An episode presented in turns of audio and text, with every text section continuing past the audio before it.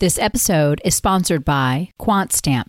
Free trade, free commerce, all of those very important economic reasons the dollar's ascended. There's another factor that why the dollar's ascended, and that is values. The values of, I believe, of free markets, free of government interference, free enterprise, the ability of individuals to conduct their economic affairs as they see fit, and economic privacy and lack of censorship. Those values have made the dollar ascendant and aspirational for many people around the world. In this fight for the future of money, ultimately it comes down to what values are going to be enshrined in either central bank digital currency or non sovereign digital currency.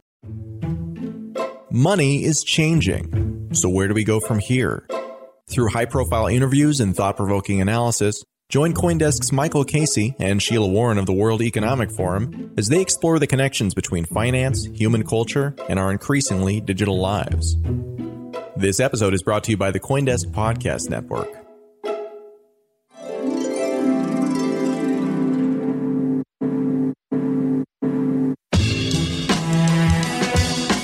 And just a reminder Coindesk is a news source and does not provide investment advice.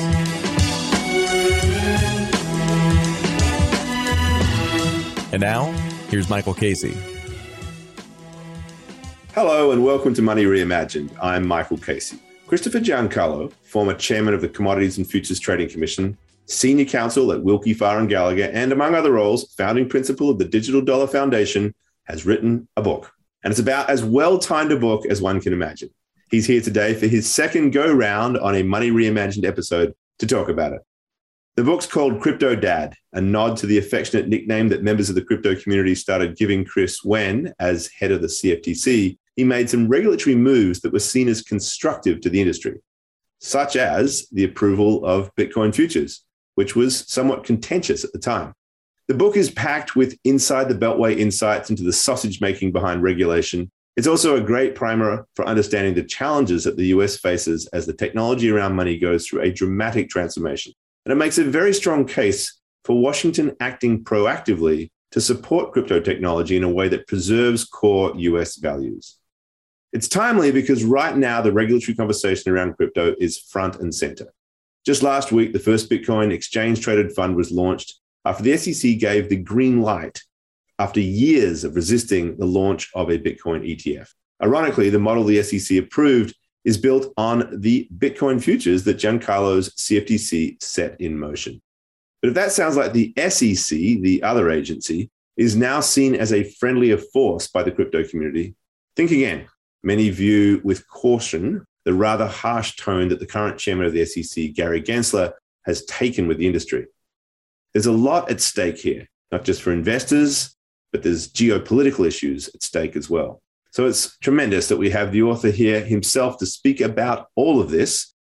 Before we invite him in, though, let's have a quick word with my co host, Sheila Warren. Hi, Sheila. Hey, Michael. So, yeah, I mean, this is a, a great time to have Chris on because, like, we just had the ETFs announced last week. It, it feels as if uh, we're at this sort of critical juncture right now in terms of you know where regulation goes forward. So much talk about what's going to happen around stablecoins, around global coordination in regards to this, CBDCs, everything else. Lots on the table. Yeah, one of the interesting things that we've noted before on the show is that you know any new innovation doesn't fall cleanly into an obvious regulatory box. By definition, it's an innovation. And therefore, there's often this kind of jockeying to see who ought to have domain or jurisdiction over what the thing is. And of course, that decision has a, an effect on what the thing becomes. So if you regulate something like a security, the next thing you know, you assume it always was a security. And next thing you know, it basically is treated like a security by everybody uh, in the ecosystem. So I'm really hoping that Chris is going to join us today to tell us a little more about how regulation is made, how some of these decisions and choices are made, and walk us through some of the findings in the book. So um, great to have you, Chris. Well, the good thing is not, not actually being no longer at the CFTC. You can opine on the SEC right. and everything else. And so we're gonna we're gonna hold you to account, Chris. Let's do it. Okay. So I think, you know, one thing's interesting is you know, in your conclusions here, you come down in favor of a model that I think um, I don't, I'm not sure this is where you were coming from when you first founded the Digital Dollar Foundation, but it seems as if this hybrid model with, you know, letting the private sector do its thing, uh, the, the government do its thing, and working that out in a kind of a more competitive environment, as opposed to the Fed just creating one CBDC, is where you've landed. Why don't we start with that? Because I think it's one of the most you know contentious and, and hot issues right now. And then we can backtrack into what happened in your days at the CFTC. Yeah, absolutely, Michael. You know, behind so much of my thinking, both as a regulator and now back in the private sector, around this Internet of Value and how it's transforming everything we know about financial services and the most precious thing of all, which is money itself. I've always approached it from the point of view or what are the social norms? What are the principles of a free society that needs to be brought to bear in this? And that was really my approach to Bitcoin futures at the CFTC. You know, there's a lot of pressure on us to stop the development of Bitcoin by actually not allowing Bitcoin futures to go forward. I received calls from regulators around the world saying if you go forward with Bitcoin futures, you are legitimizing Bitcoin. And that's a threat to the existing global financial structure. Well, my feeling was it's not for me as an unappointed official to legitimize or delegitimize something in a free society people wish to invest in or not invest in. It was my role as, as a market regulator was to make sure that the market structure was conducive to people being able to buy and sell and make the choices for themselves as to whether this was legitimate or not legitimate or a value and if, if a value at what price. And so our role was to create a working, transparent, deep, liquid, well regulated marketplace. And that's what we did. As I mentioned to you as we were getting ready, I find it at least personally satisfying to see the SEC four years later after we made that decision, basing a new ETF on that. But more broadly to your question, when we think about the development of new forms of money, the private sector has actually been innovating for a dozen years now. And only in the last 18 months or so has most of the Western central banks sat up and said, Whoa, what's going on here? Maybe we've got a role in this. And it was 18 months ago at Davos um, where we launched the Digital Dollar Project. And our goal with it then and our goal with it now is to make sure the voice of the private sector is brought to bear as central bankers develop central bank digital currency. In my book, I coin a phrase, and, and it's a phrase that's built upon one that was made by French Premier George Clemenceau at the end of World War I. He looked back on the carnage of that war and said, Gosh, war is too important to be left to the general.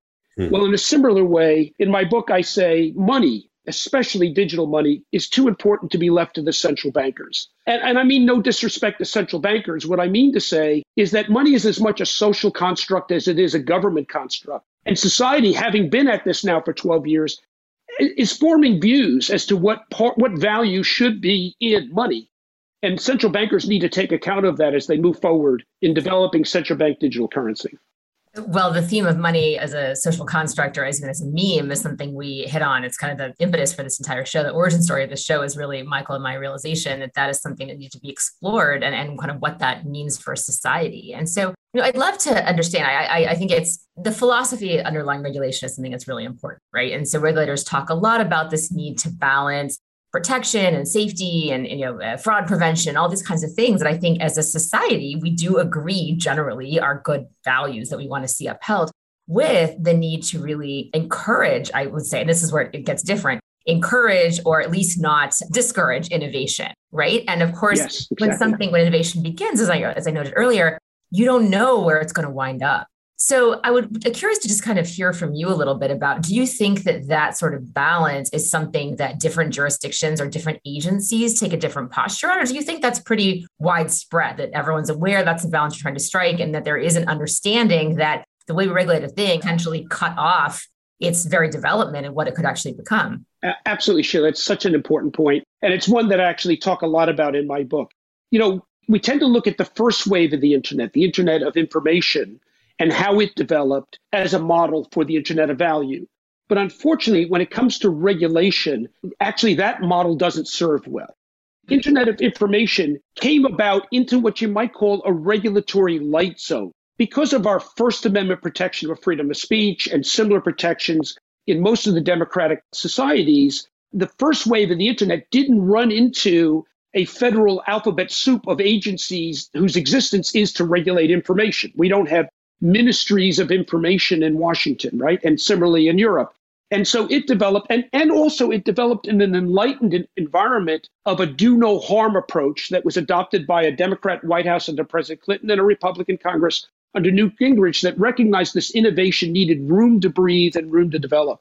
First wave of the internet evolved in a very sort of organic, natural way and in a combination of private sector and public sector. It was the DoD that started the first development of the internet. And then, of course, the private sector built upon that. So it was a very organic, very democratic, really a, a kind of a beautiful, unholy mess of innovation that propelled it forward. And it took place in a regulatory light zone. Fast forward to today, the Internet of Value is not going into a regulatory light zone, it's going into a regulatory minefield. And why is that? In our societies, we've long had a, a presumed a balance role between government and the governed over the protection of things of value. We don't have one banking regulator in Washington, we've got three.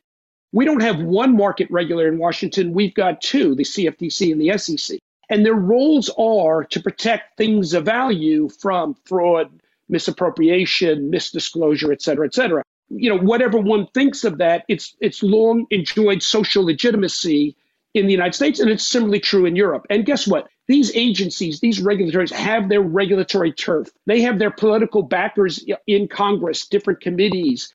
And so there's a an alliance of the regulated and the regulators who are protecting legacy systems. And along comes this new innovation, like all great innovation. It's tremendously disruptive, it's tremendously challenging, and it's running into basically a, a regulatory state that is established, that's legacy. So, what do we need to do?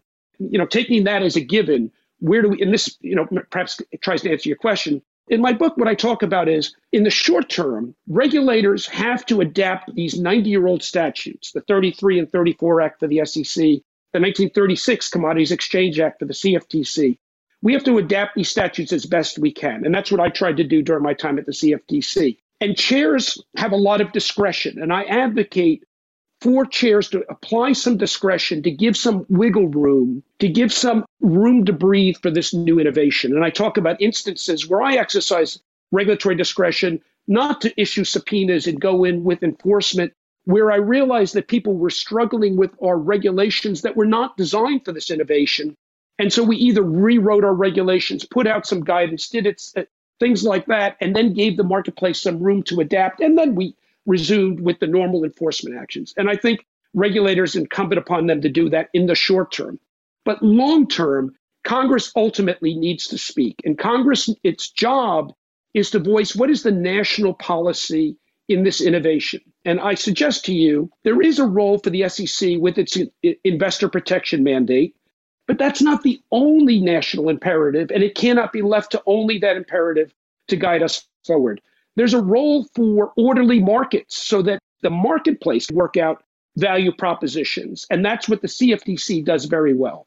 But there's also, I think, a national imperative in innovation. We've got a great financial system, but it's one of the oldest on the planet. It's creaky, it's filled with legacy processes, it's inefficient, it's costly, and it's very exclusive. It excludes a good chunk of our population because it is so identity specific. And if you don't have identity, you basically can't work in it.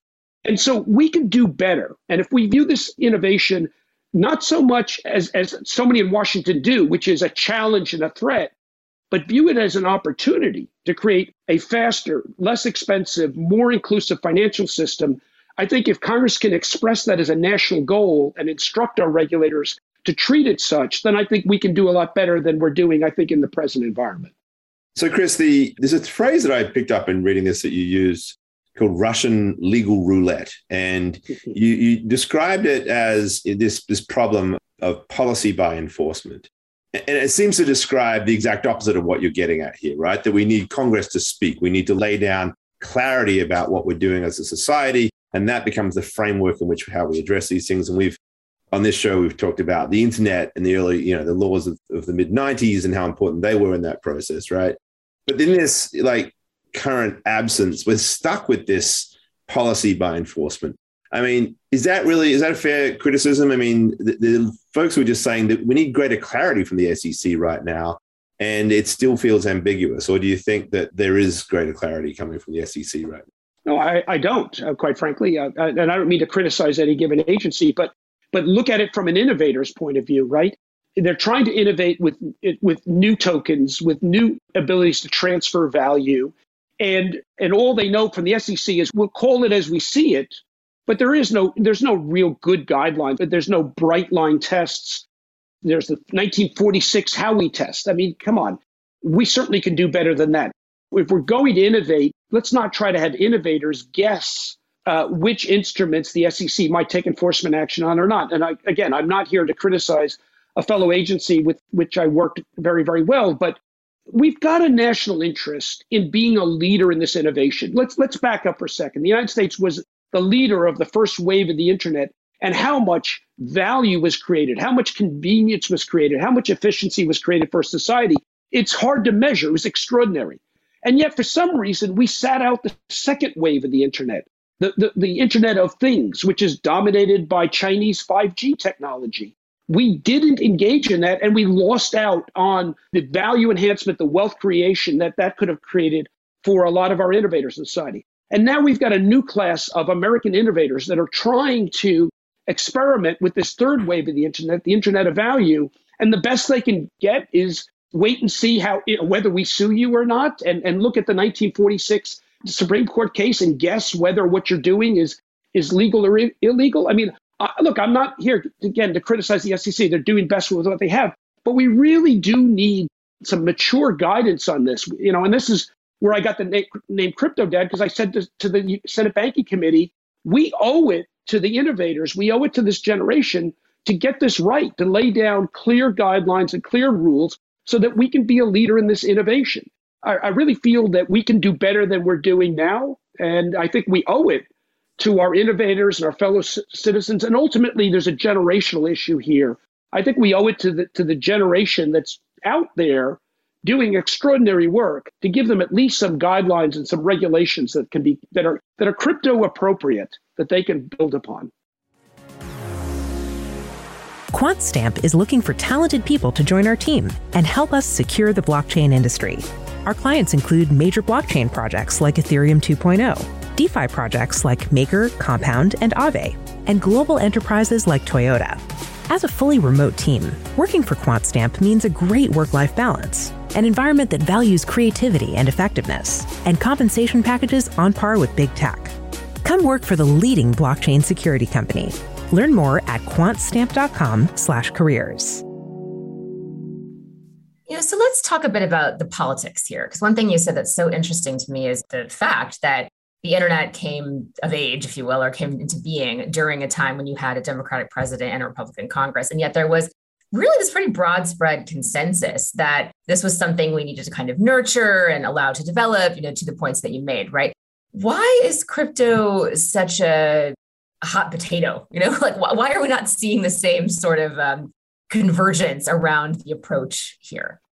Look, I really do think it, it's part of the fact that Washington has such a big stake in a legacy structure. And it's not just Washington, it's big finance, it is big technology. I think there is there's a lot of inertia in our current system. And you know what? Give it its due. It served very, very well the dollar's ascendancy, the role of the, the, Federal Reserve, the payment processes are in place. They worked really well in the latter half of the 20th century. Problem is, time is moving on, technology is moving on. The fact that you can send a photograph around the world in a second along with a text message, and it still takes three to five days to send money around the world at the cost of five to seven percent Technologically, we've already passed the point where that's not necessary.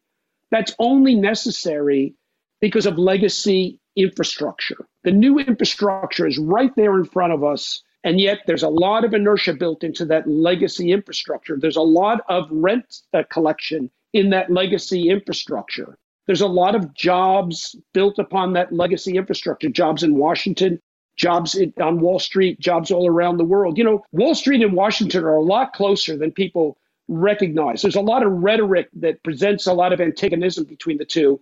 There's less than you think. There's a lot in common. And again, I, you know, I, I come from the street. I've worked in Washington.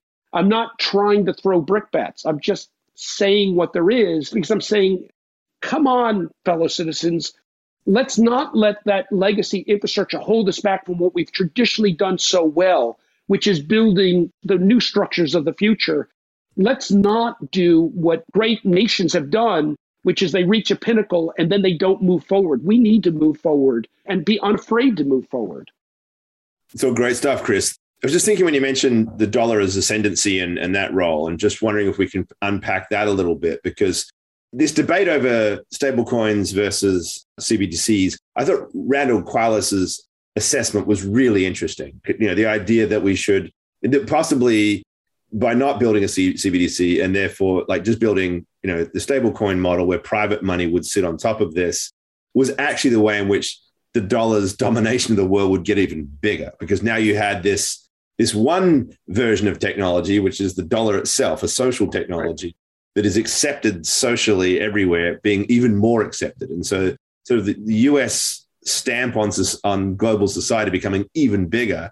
But the resistance to that, I think, speaks to what you were just talking about, which is that to get there, you actually have to give up on the gatekeeping powers that you know Wall Street and the regulatory framework around the dollar as the world's reserve currency under the that old infrastructure you're talking about becomes this powerful you know wedge with which policy is made and, and everything else in terms of global power there's a lot at stake there in terms of how the united states exercises power and there's there's two types of powers from like soft power and hard power both financial but in a certain way can you unpack that further and like sure. where, where do you and how do we actually get beyond that very difficult dilemma almost, you know?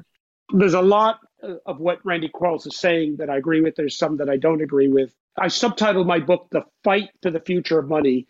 I really think we are going to have a fight for the future of money. And some of the contestants in that fight are pretty asynchronous. You're going to have nation states in that fight, both democracies and non democracies. You're going to have central banks in that fight, some, some major central banks and some up and coming central banks. You're going to have big tech in that fight. You're going to have big finance in that fight. And, and they all have, I think, a role to play. And, and my book is designed to bring a new entrant into that fight that are not engaged, and that is free people in a free society. Because what I'm really worried about is the values that got the dollar to where it is today. And ultimately, once you strip away the strength of the US economy, stability of the dollar, free trade, free commerce, all of those very important economic reasons the dollar's ascended. There's another factor that why the dollar's ascended, and that is values. The values of, I believe, of free markets, free of government interference, uh, free enterprise, ability of individuals to, to conduct their economic affairs as they see fit, and economic privacy and lack of censorship. Those values have made the dollar ascended and aspirational for many people around the world. In this fight for the future of money, ultimately it comes down to what values are going to be enshrined in either central bank digital currency or non central banks, non sovereign digital currency. You know, big tech is as censorious of activities as a restrictive government regime. Big tech is as eavesdropping uh, and surveilling of activities as is a, a non democratic regime. So the question is going to be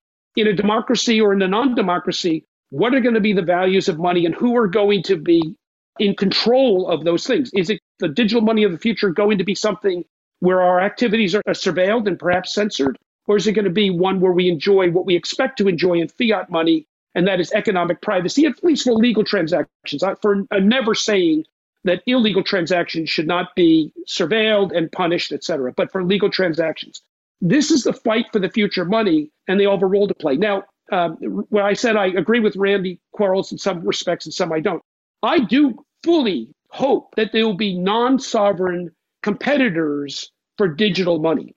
If for no other reason, to keep the sovereign issuers of, of digital money honest. Ultimately, everybody wants our information. And the best way to prevent that from happening is competition. I'll give you an example if we succeed in getting Fourth Amendment protections of privacy built into a digital dollar, then I could actually see myself using my digital dollar to conduct transactions that I want kept private. Because the, if we do it right, the government should not be able to unmask my identity for legal activities. And so for private transactions, I may use my digital dollar. For transactions that I'm happy to have public, I might use a, a Libra, a Facebook coin. For example, I'm a, I'm a musician. When I have nothing to do, I look at guitars online. I know it's pretty nerdy, mm-hmm. but that's what I do.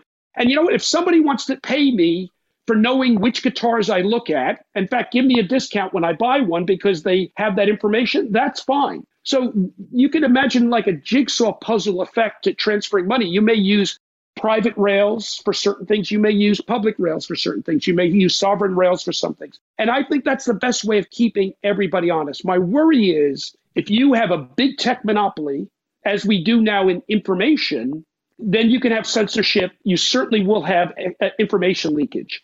If you have a sovereign monopoly, as China, by shutting down Bitcoin and all crypto, they are basically saying the Communist Party has a monopoly on money in China. Surveillance will be part of the design elements of that. And again, I'm not here to play geopolitical politics. It's the same the world over. What are going to be the values in digital money, whether it's sovereign or non sovereign? To me, that's the ultimate thing. And I was talking to Senator Lummis recently, and she made an excellent point, and it's a point, Michael, you and I talked about. If the United States, and this is a big if, if the United States encodes in a digital dollar proper Fourth Amendment protections for information, it will be the killer monetary instrument in the world, and others will then have to adopt privacy as well to compete with it. It'll be the best thing we could possibly do. On the other hand, if we don't do that right, it'll be the worst thing we can do because everybody will take their cue from the digital dollar, non sovereign money as well as sovereign, and our information will not be private. So, this is the battle. I talked about all the combatants. The battle to me is at the end of the day, it's all about the values that are written into design features of this new digital money. And we all have to fight to make sure that privacy and censorship resistance is part of it, whether it's offered by big tech, small tech, governments, et cetera. To me, it all comes down to values. And I think you and I talked about this at Davos a year and a half ago, and, and nothing in my research and my work and my writing has changed my view that it all comes down to values at the yeah. end of the day.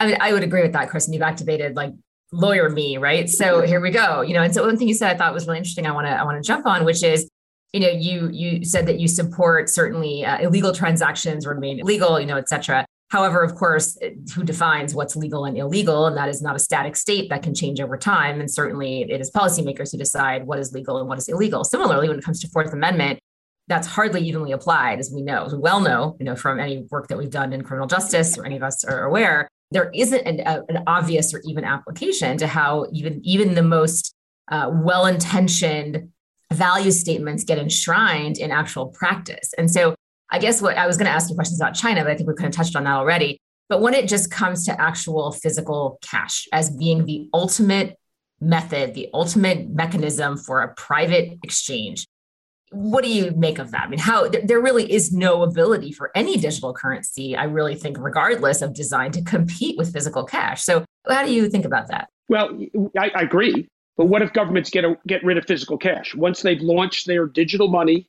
It's working. People find it convenient. They can use it online, which you can't do with physical cash. And then the next step is say, okay, over the next five years, we're going to get rid of physical cash. And now you have no alternative.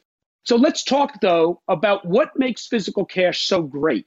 what makes physical cash so great is that it's a token.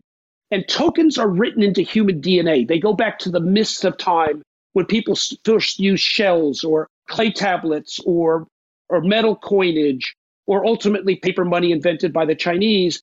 The beauty of a token is you need to verify only the thing itself. You don't know, need to know the identity of who you're dealing with. So you go into a shop today with a $20 bill to buy a sandwich. You don't need to give your identity to the shopkeeper. You don't need to tell them where you bank. You don't need to tell them what's in your bank. They just need to verify the token. That worked really well in human history until its major shortcoming was discovered and that is that it's effectively a local instrument. Once you go further from the locale, once you are not physically present yourself to present it, the value proposition of tokenized money went away. It's a local instrument. And therefore, in Europe in the 1600s, they came up with another system, the banknote system. Put your Dutch guilder tokens in the vault of the Bank of Amsterdam, and we'll issue you a banknote. You can go to Venice now and get Venetian ducats and trade in Venice. And the banknote system worked really well. And over the last 500 years, it's taken over the world. 90% of transactions today are in the banknote system, account based finance. And our AML, KYC, anti money laundering, know your customer, illicit conduct protection system is all based upon that banknote system. But guess what? There are three major shortcomings in the account based system. One is it's exclusive. It requires identity in every case. You go into that shop with a credit card, with a check, with PayPal, with Venmo.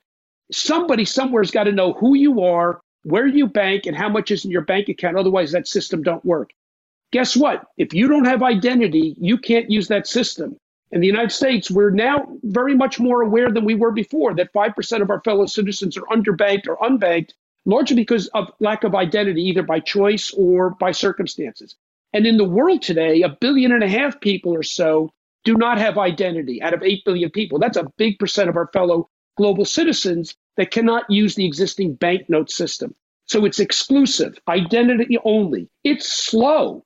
Three days to cash a check in the United States, seven days to send money around the world. It's faster to, if you need to move money from here to London, to put it in a suitcase and grab a flight at, to Heathrow than it is to send a wire transfer. So it's it's exclusive, it's slow, and it's expensive. Five to seventeen percent to send remittances around the world that falls on the most vulnerable parts of our population.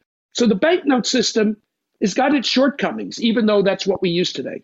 So here's the beauty of digital money in a token form. It solves those four shortcomings. It solves the local nature of the old physical token money, and it so- solves the exclusivity, the slowness, and the latency of our banknote system.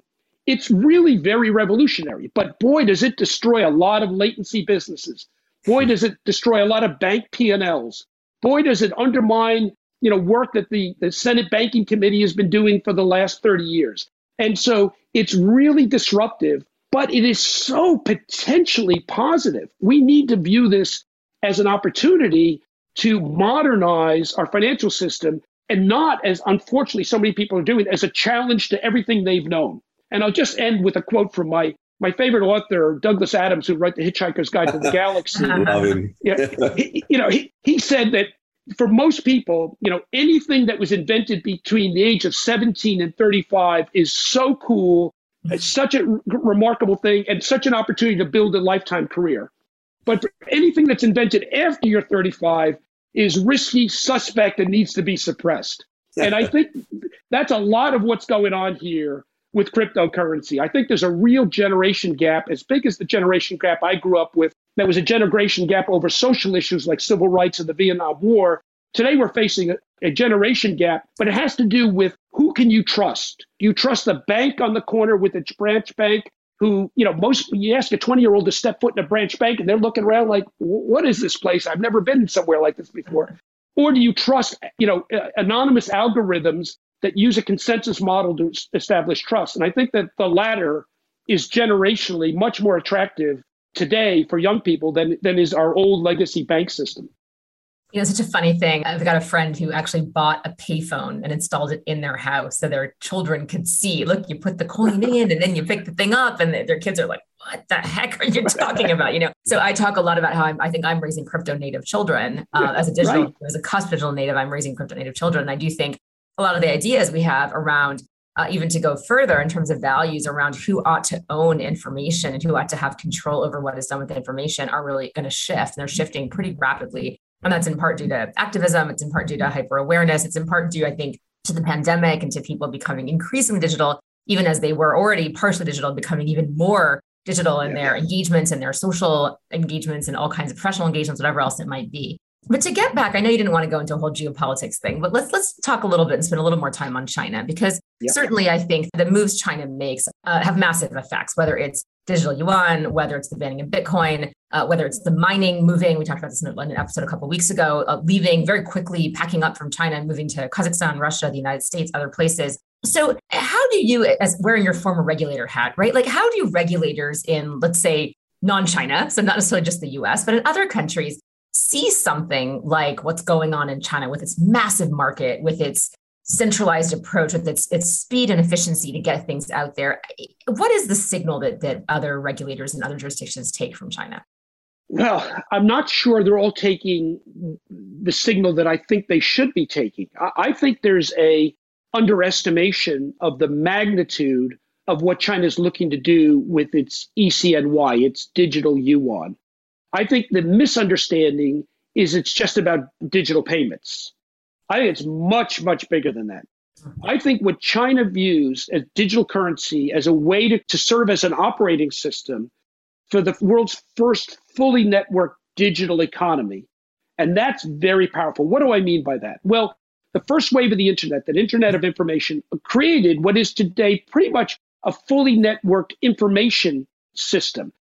I can go from this, I'm, I'm, looking at you right now from my laptop. I can go from this, Sheila, to reading an article you wrote with a few clicks of my mouse. From that, I can look at a, a podcast that you and Michael have done. I can then go to a New York Times article. I can find a research paper that you've done. I can research a subject without ever leaving the four corners of my desktop. And yet, in our financial system, we've got a series of silos. If I want to trade a share of Microsoft on New York Stock Exchange, I talk to a stockbroker. But if I want to put a hedge on an oil trade, I've got to go to a futures commission merchant at the CFTC. If I want to do a commercial loan transaction, I'm talking to another intermediary. We're talking about silo after silo after silo with no digital networking. Now, we have an informal network of, say, the dollar zone where the dollar's influence. I'm using dollars in those different silos, but the dollar doesn't really serve as a digital network. What China views at its ECNY as the key operating system that allows you to go from financial transaction to financial transaction, financial transaction without all the silos, which means without all that cost, with all that latency. So you take the world's fastest growing economy and now you take out that cost, that latency, that lag, and that will drive that economy into hyperspace or hyperdrive. I mean, it is amazing how they are breaking through this this silo effect that we in the West were so squeamish about that, and yet how powerful that will be. Now, I never overestimate a, a competitor's ability to execute on a plan, but the audaciousness of the plan is stunning. And we don't seem to even perceive the opportunity in the West, which is what so troubles me. Mm-hmm. Let's understand yeah. the, the ambitions here. And if we can do even half of it and use what we do well in the West, which is that creative energy and project management, we could build something equally great. But I'm afraid we're not appreciating the yeah. magnitude of what they're trying to do. Uh, Chris, it's such a good point. I'm so, so glad you raised it because like you hear the, the debate over China and its digital currency tends to focus on the privacy issue, which is a legitimate concern, right? And then the rest of it is just dismissed as oh it's not really a blockchain or whatever you know and therefore but the sheer efficiency gains that come from incorporating everybody across as you well put it all these silos and creating that common zone is incredibly powerful, and especially if you translate that into you know the the Belt and Road project with the 65 different countries and so forth. This is the real threat to the United States is not a technology that does X, Y, or Z. It is that China is going to leapfrog so quickly simply because it has all that efficiency baked into this new system, and that's where I think there's an absolute blind spot. So I'm so glad You're you right. said that. Yeah. And, and Michael, you know, people say, oh, you know, the privacy issue, but guess what? There are plenty of people in this world that will trade privacy for efficiency, uh, yeah. and because we do it ourselves, right? How mm-hmm. many of us know that we're being eavesdropped when we shop, but we're giving that information away simply for the convenience of it, right? And that's why, again, I wrote my book to my common citizen to say, folks, governments and big tech are going to give you digital currency and it's going to be so efficient, you're going to love it. But don't give away the hard earned gains and liberty. Don't give away your privacy. We need to stand up and say privacy is an essential value. Yes, we want the convenience. Yes, we're going to use this, but we demand our economic liberty. We demand our privacy. And how dare you censor what we do with it as long as it's legal? And it goes to Sheila's point. Sheila, if we're not afraid to go from an account based system to a token system, we still can do a great job of finding illicit conduct. Why? Because if we don't have to establish identity in the first step, but we use new technologies of pattern recognition and big data analysis we can actually find patterns of illegal conduct and then relying on the pseudonymity of blockchain based systems, we can work our way back to identity. So instead of starting with identity in the very first step of every transaction, buying a sandwich, why do I need to give my identity to the shopkeeper when I'm buying a sandwich? But I do if I write a check or if I use a debit card. Why not do that on a token basis? And if in fact it wasn't a sandwich I bought, but a bag of cocaine or whatever, work your way back on a pattern recognition base to then find out who I was and who the shopkeeper was. So what troubles me is when I hear, well, AML KYC, as if the current manifestation of AML KYC needs to be the all time manifestation of it. We can do AML KYC yeah. in a non account based system and probably get better results. Last point AML KYC has, in its present form, has a 90% false positive rate. Surely we can do better than that. That can't be the benchmark of what we need to maintain. It, it's really regulating activity versus regulating people. Now, again, I will point Presto. to many social science you know, studies and other things that have shown that patterns of behavior of certain kinds of transactions are often racially coded or geographically coded or whatever it might be. So you can't really avoid deliberate malevolence if you know if that's if that's what's it's what's intended. And identity systems though also have racial bias as of well. Of course, uh, right? I take that as I take that for granted. Yes. Yeah. So, so your point is is the right one. In other words, let's get the design elements right by being conscious of those biases mm-hmm. right up front, so we design systems that don't encode those biases that actually encode the a right approach, a, uh, a, a real, you know, equitable approach. It's like the, this obsession with KYC AML is if KYC AML is the end goal, right? As a, exactly. you know, the, the, end goal is to protect KYC. No, that's the tool we've been using and not very well to do this. Yeah. So I think I think I really really appreciate you saying this, Chris. I know you've got a limited time. I just want to throw one quick last thing at you, and that was like you talk about exclusion, which is something that we talk about a lot, and it certainly gets to what we were just talking about in terms of KYC AML and you know the, the global identity challenges around that. There's another level of exclusion that I think is really pertinent to the current regulatory framework, which is to say participation in investment opportunities, right? And when we've got like the whole accredited investor laws, you know, $200,000 or a million dollars in assets. And, and there's also like an exclusion aspect that comes to digital awareness and the digital divide and so forth. And so, of course, Bitcoin ETFs are popular because there's a lot of folks who can now get into them. But I mean, if you read my column last week, it seems like, you know, futures based ETF, it's just hurting the little guys that the SEC is supposed to be protecting because the roll is just going to be so detrimental to their return. If they just own Bitcoin in spot, they might get some volatility, but they're ultimately going to come out far better ahead. How do we get our regulatory yeah. agencies to think about this idea that, okay, we should encourage broader participation and really a lot of our protective systems are just creating a haves and have not divide here? Absolutely, Michael. In fact, it's one of the points I talk about uh, in the latter chapters of my book. I think that investor protection has a seat at the table of a proper regulatory regime for crypto, but it cannot be the investor protection approach of the current SEC. And in the one area I am critical of them in my book is to say the SEC itself has got to evolve its thinking on investor protection. It cannot be the present form that says investor protection is to protect investors from the very opportunities that they reserve for accredited investors, which are basically rich or knowledgeable, experienced investors. The beauty of crypto is a whole generation of interest they've brought into the financial system that, that Wall Street squandered decades ago, that unfortunately big banks have squandered decades ago. And yet, crypto has brought a young generation, has brought 20 year olds into the financial system that wouldn't set foot in a branch bank that don't have online brokerage or even you know old-fashioned brokerage accounts. Crypto has created a democratizing impact, an excitement that I haven't seen in, in financial markets in a long time. Let's not superimpose that the SEC's approach to investor protection that says, you know, unsophisticated people stay out, you know, non-wealthy people stay out, you know, uh, marginalized people stay out. We're reserving these investments for big shots. That we got to do better than that. And so yes, there's a role for investor protection, but it's got to be a, a more contemporary, modernized, forward looking investor protection and not the old investor protection that we've come to know, sadly. And, and, and to his credit, my, my former colleague Jay Clayton, this was a primary focus of him when he went to the SEC. Unfortunately, um, a lot of other things came in the way, but it was the right instinct. And I think we can do better than the SEC's current approach to investor protection. All righty, Chris. Like, so you uh, you said at some point you quoted one of my favorite authors, Douglas Adams, and his his reference from 17 to 35, and if anything comes after that, you know, it's, it's, it's something you want to quash and, and, kill. I think you've shown that you're sort of maybe eternally young here. Uh, hopefully, not prejudging your age. I'm pretty sure you're somewhat close to mine, maybe around that age. I think the fact that the three of us are able to be as passionate as you are about this, I think, is a sign that you know you're young at heart, if that's the case. And so, thank you for bringing that passion. I think you've earned your crypto dad title pretty well. It was a tremendous conversation. I wish we could have gone on longer. Thank you so much for doing this again. We'll have to get you back for a third visit at some point. So, thank you so much. Third time's a charm. We'll make it happen. Thank right. you, Michael. Thank you, Sheila. It's been great being with you. And thanks everyone for joining us on Money Reimagined. We're back again next week for another edition. Please come back and have a listen then. Bye for now.